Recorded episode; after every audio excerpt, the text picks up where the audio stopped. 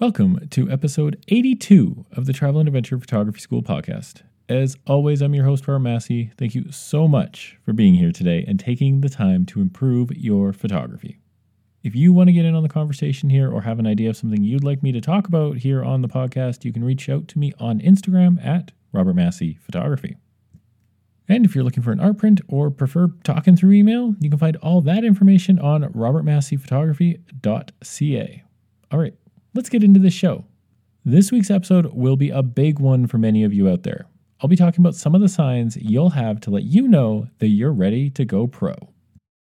Going pro or becoming a professional photographer means a lot of different things to a lot of people. But for me, it doesn't necessarily mean you have to quit your 9 to 5 and go full time into taking photos.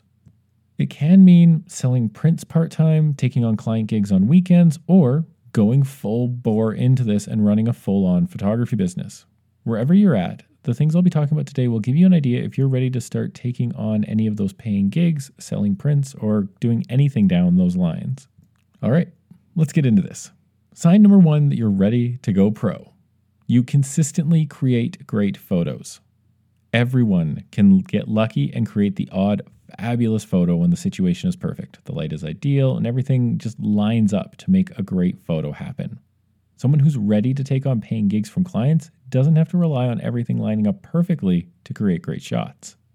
You'll know you're ready to go pro when you can consistently walk out the door and make something beautiful. It may not be every single time, but it's very close to.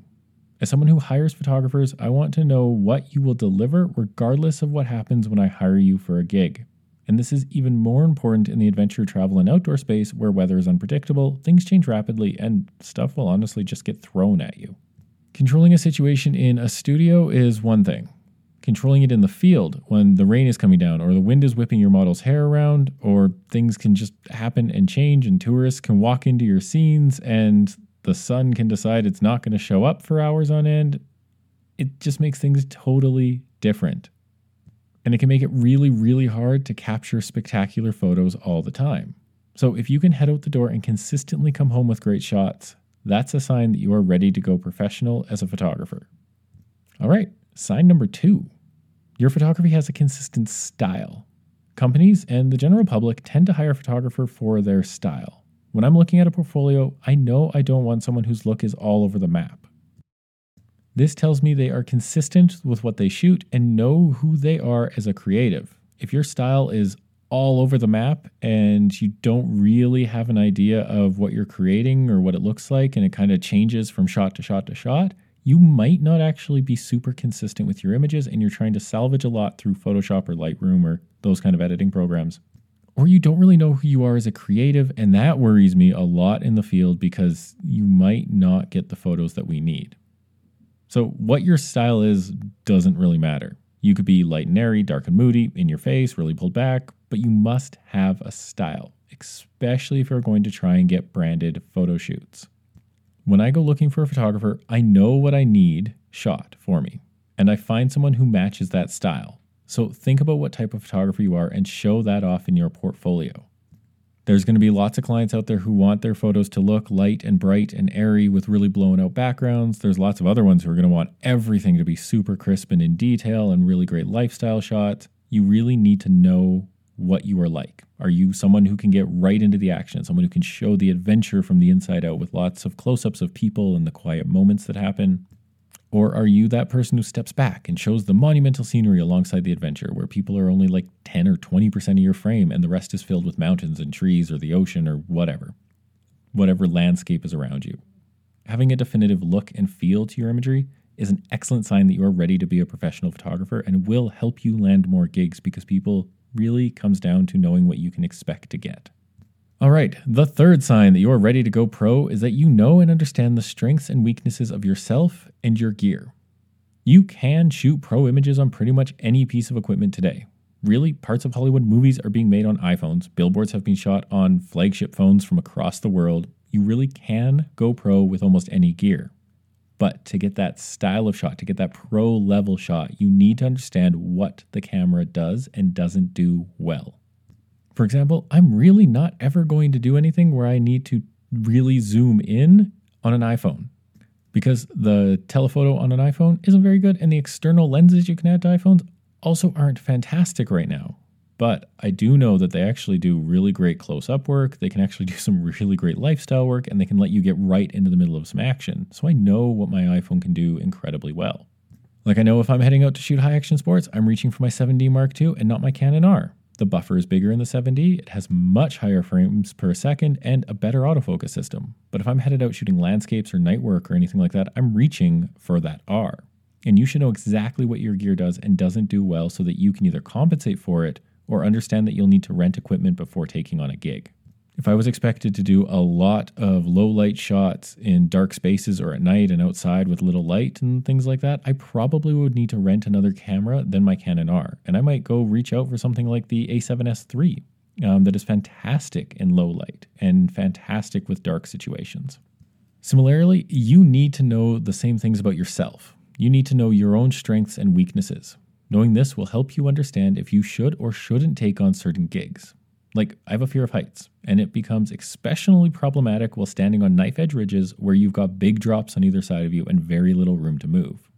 It takes all my focus and effort just to walk across those by myself, let alone needing to take photos at the same time. So I know if there was a shoot that had to take place in this environment on that knife edge ridge, I wouldn't be able to do it. I'd be totally focused on not falling so I wouldn't take on that gig. And you need to learn this about yourself to help understand if you should take on a shoot at all or what support you will need during the shoot to make sure it happens flawlessly. For example, I get so focused on composition, lighting, backgrounds, hand positioning, etc., that I need someone on hand to watch for the little details like a shirt slightly untucked or maybe a shoelace that's untied or somebody's hair is just slightly fallen off just a little awkwardly. I can catch those sometimes, but having a second set of eyes looking for all those little details helps me focus on the big picture. So I frequently bring along an assistant with me who can help look for all of those things. And that's a weakness that I know I have and I've identified and I found a strategy for fixing it. So find these things out for yourself, identify your strengths, identify your weaknesses, and once you do, you'll be able to apply all of this into our idea number 4.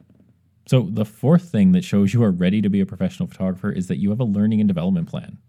Learning and development are critical to growing your business, your art, and yourself. I don't know any highly successful pros that don't have a learning and development plan. So pick something to focus on and learn about it. Focus on one of your weaknesses, or maybe something that you know needs to improve before you can run a business. And this doesn't have to be about photography. In fact, if you're going pro, I'd say your L&D plan should probably focus on running a business, marketing, social media, etc. Because that's where I find a lot of photographers are failing. They keep trying to make their work better, but don't focus on how they plan to make their businesses better. They think if they just create beautiful photos, people will find them. And that's not at all true. You need to be able to reach out to people and market to people and show them what it is that you're up to. And growing your business acumen will likely have a more significant impact than learning some new photographic technique will. And honestly, you do need to keep growing your photographic chops, but don't make it a super specific focus of your L&D, especially if you're just off the bat and you don't know anything about running a business. You really need to focus on the business aspects off the bat. Now, speaking of this, this is where we will get into our fifth thought on if you're ready to go pro. And that's if you're prepared to do more than just take photos. Because sadly, running a photography business is about way more than taking and editing photos. In fact, I'd say only 20 25% of your time is spent with a camera in hand or in Lightroom.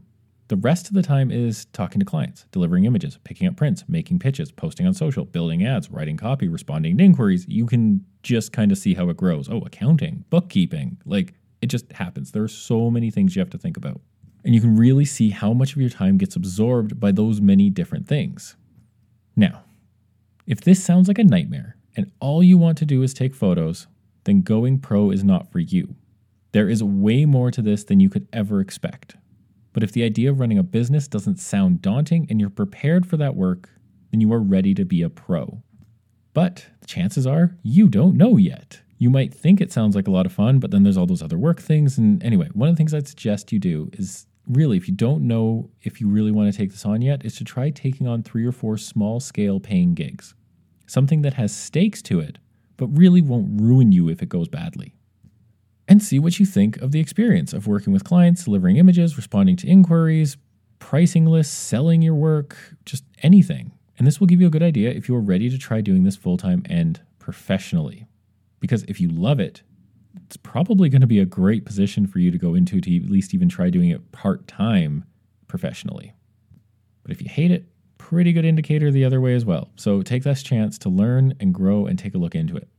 All right, the last indicator is simple but can be devastating if you're not ready. You need to be prepared to hear no and to deal with negativity. There are trolls everywhere, and you will run into them if you put your name out there at all. You are going to need to just keep pushing past them and doing your work and creating your art.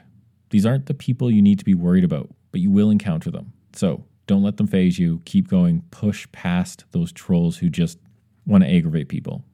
Now, beyond trolls, though, you'll need to be ready to hear no. And this is so much more difficult in my eyes than dealing with trolls. People won't hire you for shoots you've spent long time preparing pitches for.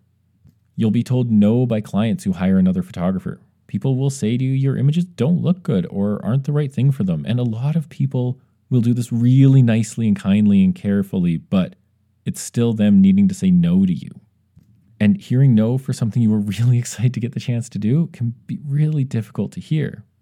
Now, there's just all sorts of negativity that can happen when you're running a photography business, and you'll need to be ready for it and not let that no throw you off course.